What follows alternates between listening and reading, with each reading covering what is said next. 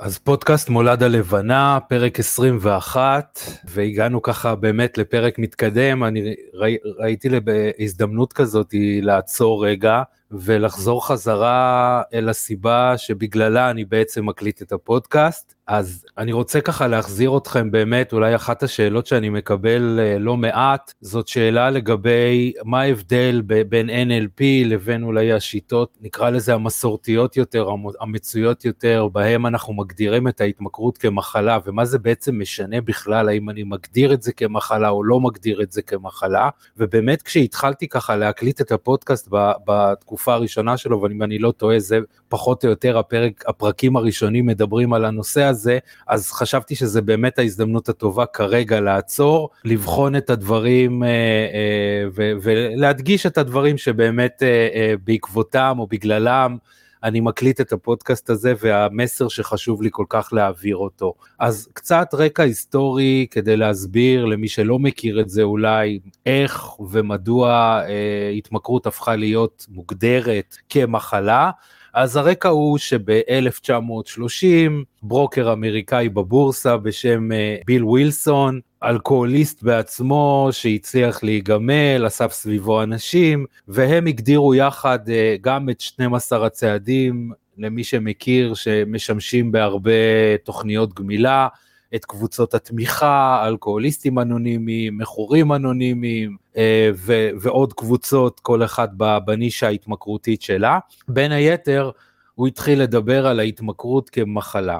עכשיו, אני יודע שאני מקבל הרבה תגובות לזה שהתמכרות, שגם ביל ווילסון בעצמו התכוון באיזושהי מטאפורה בעצם לבוא ולהגיד לאנשים, אה, אתם לא סובלים מאיזשהו פגם מוסרי, או אתם לא אנשים רעים שעושים דברים רעים, אלא יש לכם מחלה, וזה נכון, זאת הייתה המטרה, וזה המקור שממנו זה נבע, אבל אני באמת מאמין וחושב שגם בשימוש שלנו במטאפורות, אה, הוא שימוש מאוד מאוד חשוב, כי יש לזה משמעות גדולה יותר אה, אה, על המוח שלנו, עם איזה, באיזה מטאפורה אנחנו משתמשים כדי לנסח משהו. אז uh, אני ככה אתן באמת את האני מאמין שלי, שנבע uh, במהלך הדרך מדברים שקראתי, מחוויות שאני עברתי, או דברים שאני ראיתי אצלי בקליניקה אצל המונחים שלי, ותובנות שאני הגעתי באמת במהלך הדרך. אז השימוש במחלה עושה שני דברים בעצם. א', הוא מתאר משהו אה, ש... לא אני הזמנתי אותו, נקרא לזה ככה, או משהו חיצוני שנפל עליי. אנחנו יודעים, אנחנו הולכים בדרך, פוגשים מישהו עם שפעת, ואנחנו נדבקים, ועכשיו אנחנו רוצים אה, אה, להבריא את הגוף שלנו, אז זה דבר אחד. והדבר השני, עצם השימוש הזה במחלה, בעיניי לפחות, הוא, יש בו איזשהו אה, שימוש שלילי. המילה מחלה היא מילה שלא נשמע טוב, אני יודע שגם בעבר הגיעו אליי הרבה אנשים לקליניקה ו... פשוט סירבו לקבל על עצמם את, את ההגדרה הזאת, אה, מה, אני בן אדם חולה, אה, היה להם מאוד מאוד קשה עם זה. אני אישית, קודם כל בגלל עוד לפני ככה התקופה שלמדתי NLP, אז uh, התחושה, זה מה שאני הכרתי, זה מה שאני הכרתי, זה מה שנאמר לי וזה מה שהעברתי הלאה, והרבה פעמים היו דיונים סביב הנקודה הזאת, האם אני חולה, האם אני לא חולה במחלה הזאת שנקראת התמכרות, עוד פעם, כמו שאמרתי, מאוד יכול להיות שזה מטאפורה, אבל גם למטאפורה ולשימוש שלה, יש לו משמעות מאוד מאוד גדולה. אצלי למשל, זה באמת עשה לי, בשלב הראשון לפחות, זה עשה לי משהו טוב, אני חייב ככה כן לציין את זה, זה לא רק שזה רע בהכרח, כי באמת אני הגעתי, כשאני בעצמי הגעתי לטיפול בהתמכרות האישית שלי, אז באמת כשמישהו אמר לי, תשמע, אתה לא אשם, יש לך מחלה, זה עשה לי איזשהו סוג של הקלה, ו- ויכול להיות שגם במהלך הדרך זה הקל עליי כדי להתמודד עם זה ו- ולפתור את זה. אה, מצד שני, אם אפשר להשיג משהו יותר טוב, אז, אז למה להישאר במטאפורה שהיא פחות טובה? וכאן אני חוזר אה, לנקודה מסוימת, ש...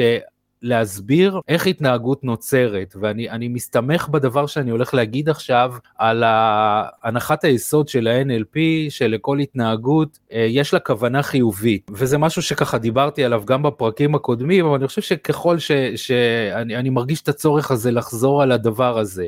מה זה אומר שלהתנהגות יש כוונה חיובית? אה, אנחנו, אנחנו מכירים מעצמנו, זאת אומרת אנחנו יכולים להיות נגיד והיינו ילדים מספיק קטנים, עשינו משהו, המשהו הזה יצר אצלנו איזשהו אפקט חיובי מסוים, אנחנו מש... בעצם רוצים לחזור להתנהגות הזאת שוב ושוב כדי לייצר את אותו אפקט חיובי שהיא יצרה בזמנו, או לחילופין, אם עשינו משהו שהיה לו אפקט שלילי עלינו, אפקט לא נעים, אז אנחנו משתדלים כמה שיותר להימנע מתוך אותו דבר. אה, אני אתן את זה בתור דוגמה, אה, יכול להיות ש, שההורים שלנו אמרו לנו מלא פעמים שלא משחקים עם אה, שקעים של חשמל, אבל בתור ילד קטן זה מאוד מאוד מסקרן אותי, ואני כן רוצה ככה לדחוף איזשהו משהו לתוך השקע החשמלי, אני מקבל את המכה הזאת הלא נעימה.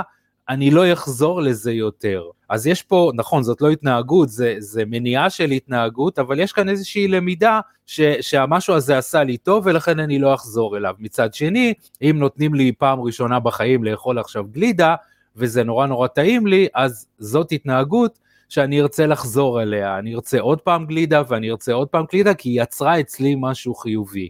ברגע עכשיו, עד כמה באמת הרצון שלנו, עד כמה הלמידה הזאת תהיה עוצמתית, זה, זה יהיה תלוי באפקט שזה עשה עלינו. זאת אומרת, אה, אני אתן פה דוגמה של אה, אה, עישון של weed, של גראס, לדוגמה, אם בחיים עברתי בשלבים מסוימים של החיים שלי טראומות למשל, והטראומות האלה מאוד מאוד מטרידות אותי, הן לא מאפשרות לי לישון טוב בלילה, אולי גם במהלך היום אני מאוד מאוד עצבני, פוסט טראומה כמו שאנחנו מכירים את זה, את התופעות האלה, ואז חבר הציע לי לעשן weed, ופתאום נהיה לי שקט מאוד גדול בתוך הראש, פה כבר יש לזה אפקט חיובי, זאת אומרת, הכוונה החיובית של מה שהמוח שלי נקרא לזה רצה דרך ההתנהגות הזאתי, זה, זה לייצר איזשהו שקט, איזושהי יכולת להירגע.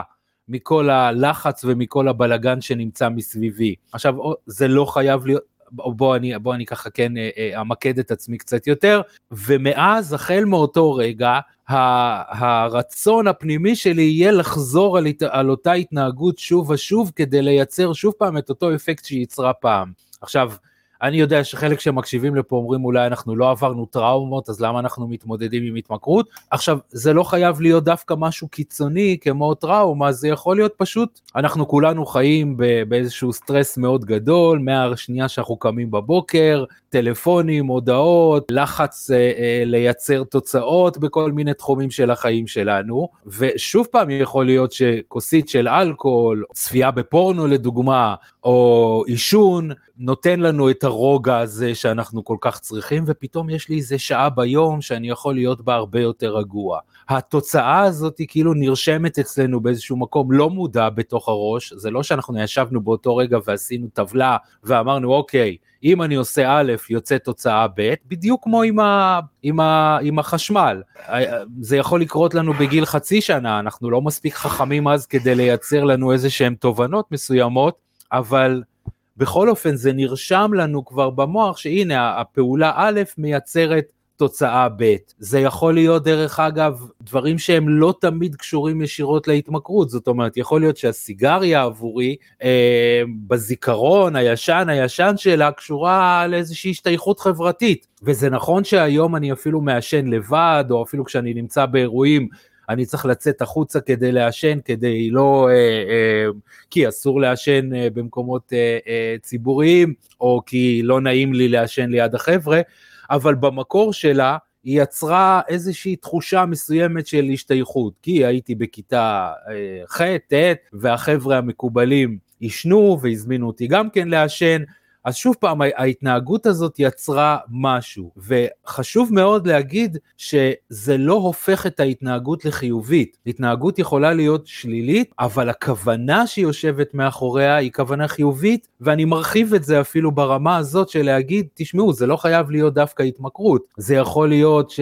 שבגיל מסוים למדתי שאם אני צועק מספיק חזק אז מקשיבים לי. עכשיו אנחנו לא אוהבים, אני יודע רוב האנשים לא אוהבים אנשים שצועקים לידם, זה לא נעים, ועדיין אצלי החיווט הזה בתוך הראש, ההקשר בתוך המוח, הוא זה שאם אני באמת רוצה שיקשיבו לי, אז אני חייב להרים את הקול ואני חייב לצעוק, אולי לפעמים יש אנשים שאפילו עושים דברים יותר, יותר אה, אה, קיצוניים מזה, וברגע שזה נרשם אצלנו בתוך הראש, אנחנו נרצה שוב ושוב ושוב לחזור על אותה התנהגות, מה שהופך לאו דווקא עוד פעם, לאו דווקא ההתמכרויות הקלאסיות נקרא לזה שאנחנו רגילים ושאני מדבר עליהן בדרך כלל, אלא המון התנהגויות בחיים שלנו להתנהגויות שאנחנו רוצים לחזור עליהן שוב ושוב. זה יכול להיות כל מיני דברים שקשורים למוסכמות חברתיות, זה יכול להיות שאני אה, אה, שמעתי פעם איזשהו ראיון עם, אה, עם המשורר, יונתן גפן, והוא סיפר שם שכשהוא היה קטן, אחד האנשים שאולי כתב הכי הרבה שירים, אני לא, לא בדיוק בקיא ולהגיד אם זה הוא או מישהו אחר, אבל הוא כתב המון שירים, ואז הוא סיפר שכשהוא היה קטן והוא ביקש מאימא שלו נשיקה, אז אימא שלי אמרה לו, אם תכתוב שיר, אני אתן לך נשיקה. אז יכול להיווצר שם איזשהו הקשר בין השיר לבין לקבל אהבה מאימא. למרות שבפועל כרגע אולי אימא שלו, אה, אה, אני כבר לא יודע מה איתה, אבל אין שם הקשר, היום הוא כבר כותב את הדברים האלה, אבל זה בהחלט משהו שיכול להסביר לנו איך נוצר קשר בין משהו אחד למשהו שהוא לפעמים אה, אה, לא קשור אליו אולי באופן אה, אה, ישיר, אבל עדיין בגלל מה שהיה שם נוצר הקשר. זה, אתם יכולים, אני חושב, כל אחד יכול ככה לדמיין ולראות כל מיני התנהגויות בחיים שלו וההקשרים שהם נוצרו שם, או ההקשרים שהם משמשים אפילו היום. אז עוד פעם, במקרה הזה זה, זה שירת אותו בצורה מאוד מאוד חיובית, כי הוא כתב שירים והוא התפרנס מזה, וזה פרסם אותו, וזה עשה לו דבר טוב בסופו של דבר. אלא, שבהתמכרויות אנחנו מכירים את זה, שבשלב מסוים זה יצר גם איזשהו אפקט שלילי. וזה בדיוק יהיה השלב, זה יוצר אפקט שלילי או תוצאה שלילית, וזה השלב שאנחנו נרצה להפסיק עם זה. עכשיו, איך אנחנו בעצם פותרים את הדבר הזה, או למה, למה כרגע, מה שיניתי בזה שבמקום מחלה אני קורא לזה התנהגות עם כוונה חיובית? השוני הגדול הוא ב- ב- ביכולת לשנות את זה. אם אני יודע ש... המוח שלי בעצם מייצר פתרונות, לא בעיות, הוא מייצר פתרונות. ברבות הימים יכול להיות שאותם פתרונות הפכו לבעיות, זה נכון במשך הזמן, אבל בגדול הוא עסוק והוא הרבה פעמים מאוד מאוד יצירתי בלייצר עבורנו פתרונות. אם אני יודע שזה פתרון, כל מה שנשאר לי עכשיו לעשות, אני יודע שזה נשמע פשוט אולי יותר ממה שזה באמת, זה לכוון את המוח שלי כרגע, או את תת המודע שלי, לא משנה כרגע איך תקראו לזה, לייצר עבורי פתרונות חדשים, פתרונות חיוביים ש, ש, שיהיו חיוביים בהרבה מגוון תחומים של חיים. עוד פעם אמרתי, יכול להיות שסיגריה גם עד היום עוזרת לי להרגיש מחובר, שייך, אבל היא מבודדת אותי, אבל הבגדים שלי מסריחים, אבל הבית שלי יש לו ריח לא נעים, אבל אנשים אולי מתרחקים ממני, כמובן, אני לא דיברתי על כל הבעיות הבריאותיות שזה יכול ליצור. אז אולי זה פותר לי משהו אחד, אבל זה יוצר לי בעיה בתחום אחר, ואנחנו רוצים לייצר פתרון שהוא יענה במגוון של תחומים והוא יהיה אקולוגי עבורנו, מתאים עבורנו במגוון של, של אה, אירועים, זמנים, אה, סביבה שלנו. כל מה שאנחנו נצטרך לכוון את המוח זה, זה, זה לכוון אותו ליצור עבורנו פתרונות חדשים. עכשיו, הרבה פעמים כשהפתרונות האלה נוצרו, אה, היה לנו ידע פחות, ואולי גם לא היינו מחוברים למשאבים הפנימיים שלנו, ולכן הפתרון שנוצר באותה תקופה, הוא היה הפתרון היחיד אולי לפעמים שאפשרי היה לעשות אותו, והרבה פעמים גם הפתרון הטוב ביותר שאפשר היה לעשות אותו. עוד פעם, מצד אחד זה היה הפתרון הכי טוב נכון לאותה תקופה, עוד פעם, יכול להיות שבן אדם בן 42 מתמודד כרגע עם התנהגות שהוא יצר אותה בגיל 16. אחד המונחים שלי השבוע למשל, כשבאנו לדבר על הנושא הזה של אה, אה, צפייה בפורנו, שהיא מאוד מציקה לו היום, מאוד מפריעה לו, הוא נשוי, יש לו משפחה, יש לו ילדים, וזה לא מוצא חן בעיני אשתו, זה לא מוצא חן בעיניו כמובן, גם כן חזרנו חזרה להתנהגות שנוצרה בגילאי 13-14, ובעצם המשמעות שלה הייתה תחושה כזאת של חיבור, של אהבה, אין קשר בין פורנו לאהבה, דרך אגב, זה ברור, אבל מצד שני, לילד בן 13-14, עצם ה... הפורנו יצר באותה תקופה את, ה, את, ה, את התחושה הזאת, את, ה, את החיבור הזה. לילד בן 13-14 שאין לו אולי, לא היה לו מספיק את האפשרויות, לא היה לו מספיק את המשאבים שהוא צריך אותם. זה היה הפתרון הכי טוב שהוא יכל לייצר באותה תקופה. נכון להיום, כשהוא כבר בן 35 או 40, או אולי אפילו יותר מבוגר, ויש לו משפחה שאוהבת אותו, ויש לו חברים שאוהבים אותו, ויש לו עוד המון אפשרויות לייצר אהבה בחיים שלו, אז, אז הוא יכול להגיב בצורה שונה. ובאמת, במהלך התהליכים אני עושה כמה דברים. אני, אני א', אה, עוזר לאנשים להתחבר למשאבים שיש להם כבר היום, כדי להבין עד כמה יצירת ההתנהגות הישנה הזאתי, שנוצרה בגיל מאוד מאוד מוקדם, היא בעצם כבר לא רלוונטית להיום, ואפשר לייצר באמת דברים חדשים שייצרו את החוויה החדשה הזאת שאני כל כך מחפש אותה. שייכות, ביטחון, אהבה, הצלחה, כל מיני חוויות כאלה. אה, אני אתן בעוד דוגמה נוספת שגם עלתה אצלי בקליניקה השבוע, הנושא של הימורים, מישהו בא וסיפר לי שבגיל מאוד מאוד צעיר, כשהוא הימר בפעם הראשונה, ככה הוא זוכר לפחות שזאת הפעם הראשונה, אז הוא זכה באיזה סכום מסוים של כסף, לא סכום גדול אפילו, אבל יחסית למה שהוא הכיר בחיים שלו עד אז, נוצרה אצלו איזושהי חוויית הצלחה, ומשם המוח שלו ביקש עוד פעם, לך תהמר, לך תהמר, לך תהמר. כמובן שהיום ההימורים גוזלים ממנו הרבה זמן, והרבה כסף, וחובות, וכל מיני דברים רעים, אבל שאלתי אותו, האם יש לך בחיים חוויות הצלחה שאתה יכול לציין אותם? אז הוא אמר לי, כן, סיימתי את הלימודים שלי באוניברסיטה תואר ראשון בהצלחה, וסיימתי את הלימודים שלי בתואר השני בהצלחה. אבל עוד פעם, כשאני חוזר לילד בן 15, שלא ממש היו לו חוויות הצלחה באותה תקופה, זה נרשם כאיזושהי חוויית הצלחה ורצון לחזור אליה. אז זה דבר אחד. לחבר אנשים למשאבים שכבר יש בהם, ואולי הם לא תמיד מודעים אליהם, או לא תמיד יכולים להתחבר אליהם ברגעי האמת. דבר שני, זה אם היו בעיות שם שיצרו את זה כמו טראומות לדוגמה שדיברתי, או איזשהו ביטחון עצמי נמוך אולי, אז באמת לעשות עבודה ול-NLP יש כלים מדהימים איך לעשות את זה כדי לפתור את הבעיה, וברגע שהבעיה תיפתר, הפתרון הישן ההוא מגיל 15, 16 או 22, זה כבר לא משנה כל כך, הופך להיות באיזשהו, בדרך מסוימת כבר לא רלוונטי יותר, כי הוא נוצר כדי לפתור בעיה, נכון להיום הבעיה כבר נפתרה. כמובן שגם עצם ההמחשה הזאת שבגיל 15 או בגיל 14 או לפעמים בגילאים אפילו הרבה יותר נמוכים לא היה לי את הידע, את הניסיון, את המשאבים שיש לי היום ולכן ההתנהגות הזאת שוב כמו שאמרתי קודם חוזרת להיות לא רלוונטית ואפשר לייצר כאן פתרונות חדשים, פתרונות שהולמים, מתאימים למי שאני היום, למה שאני היום, לערכים שאני רוצה לייצג היום, אז זה דבר אחד. דבר שני אולי בהבדל הזה שבין האם התמכרות היא מחלה או כמו שאני טוען היא בעצם איזושהי יצירה של פתרון לבעיה אחרת, היא הנקודה הזאת של האחריות. עוד פעם, זה לא אומר שאלה ש, שחושבים שהתמכרות היא מחלה, אין להם אחריות, אבל זה מחדד, אני חושב, הרבה יותר בצורה חזקה, כי עוד פעם, אם אנחנו משתמשים במילה מחלה ומשתמשים בה כמטאפורה, אז זה אומר שאיפשהו נדבקתי במחלה הזאת, אולי אפילו נולדתי איתה.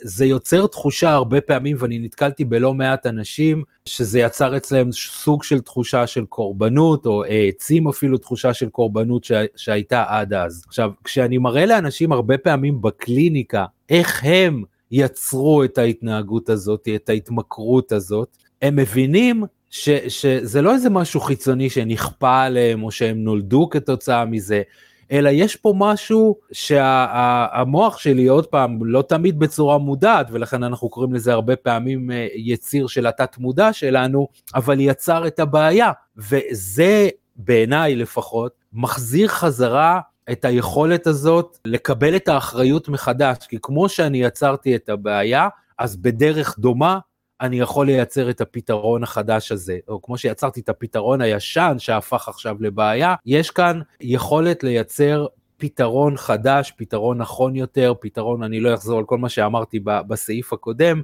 אבל באמת לייצר כאן את הפתרון שהוא באמת מתאים למי שאני היום ואיך שאני היום ולמה שאני מייצג.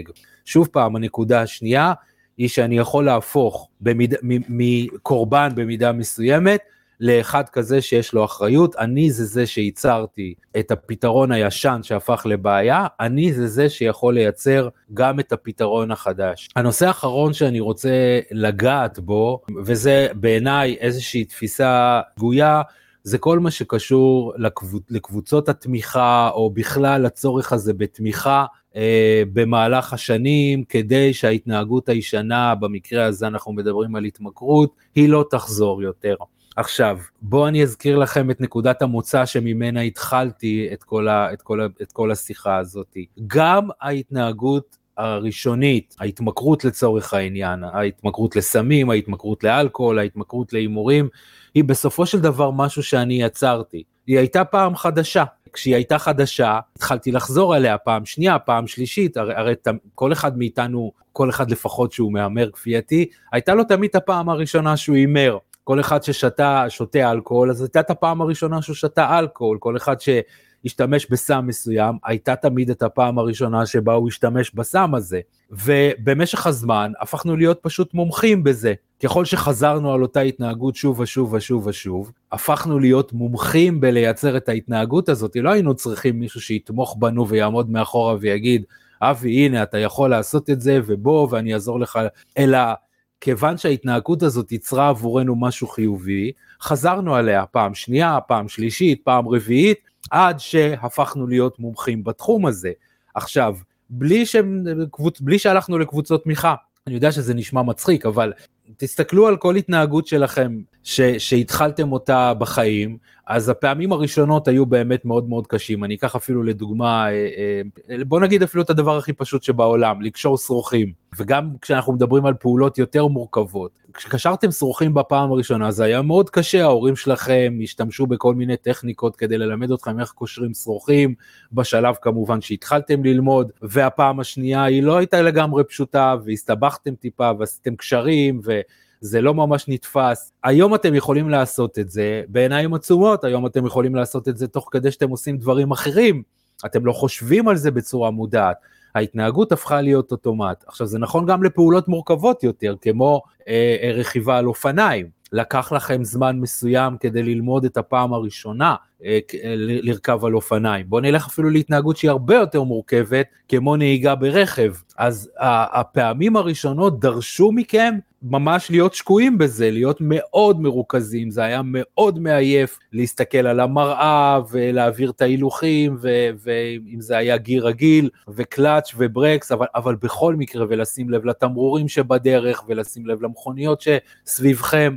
כל פעולה כזאת דרשה המון מאמץ עד שבסופו של דבר, עד שחזרתם על זה מספיק פעמים, אז הפכתם להיות מומחים בזה. שוב פעם, ואני חוזר חזרה לרעיון, אם זה היה הפתרון הישן והוא יצר אצלי חוויה וגרם לי לחזור אליה וגרם לי להפוך להיות מומחה אליה, אני גם לא צריך, אז יש לי עכשיו התנהגות חדשה שתחליף כרגע את ההתמכרות, או כמו שאמרנו קודם, פשוט תייתר אותה. וכשהיא הופכת להיות מיותרת, אז אני לא צריך איזושהי תמיכה כדי ליישם את החיים החדשים שלי. כמובן שבכמה פגישות שאני עושה בתוך הקליניקה, אז אני כן מחזק את המקום הזה, ואני כן אה, הופך את זה למשהו שהוא הופך להיות חלק מה, מהחיים החדשים שלי, מהחיים, או נקרא לזה אפילו מהחיים הנוכחיים שלי, אבל...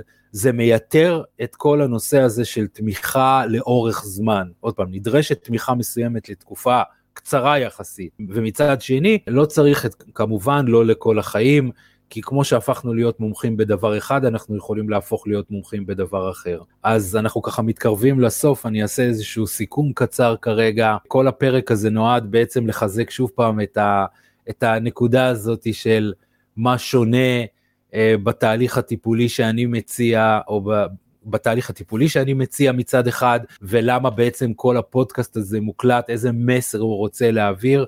אז כמו שאמרתי קודם, השוני בין הגישה ה-NLPיסטית שמדברת על התנהגות בעלת כוונה חיובית לעומת מחלה, גם אם היא נאמרת כמטאפורה, אז מצד אחד ההבנה ש...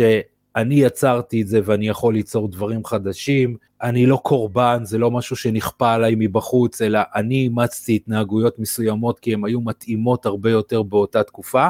הנקודה השלישית, כמו שדיברתי, עד כמה באמת אני זקוק לאורך זמן לתמיכה, וכמו שאמרתי, ברגע שהגישה היא ש, שבעצם המוח שלנו רוצה לייצר עבורנו דברים חיוביים, אז הוא גם, גם ידאג לחזק אותם בדיוק באותה צורה שהוא ייצר ותמך בבעיות הישנות או בפתרונות הישנים שברבות הזמן הפכו להיות, הפכו להיות בעיות. אז ממש רגע לפני הסיום, אני שוב פעם רוצה להגיד לכם שתודה על זה שאתם מאזינים, על זה שאתם uh, מלווים אותי לאורך של 21 פרקים, וזה באמת uh, משהו שהוא לא מובן מאליו. אתם מוזמנים לפנות אליי לצורך שאלות, הערות, תגובות שיש לכם. אני שמח כל פעם לקבל uh, ולראות שעוד עוד ועוד אנשים uh, uh, מקבלים ערך ממה שאני עושה.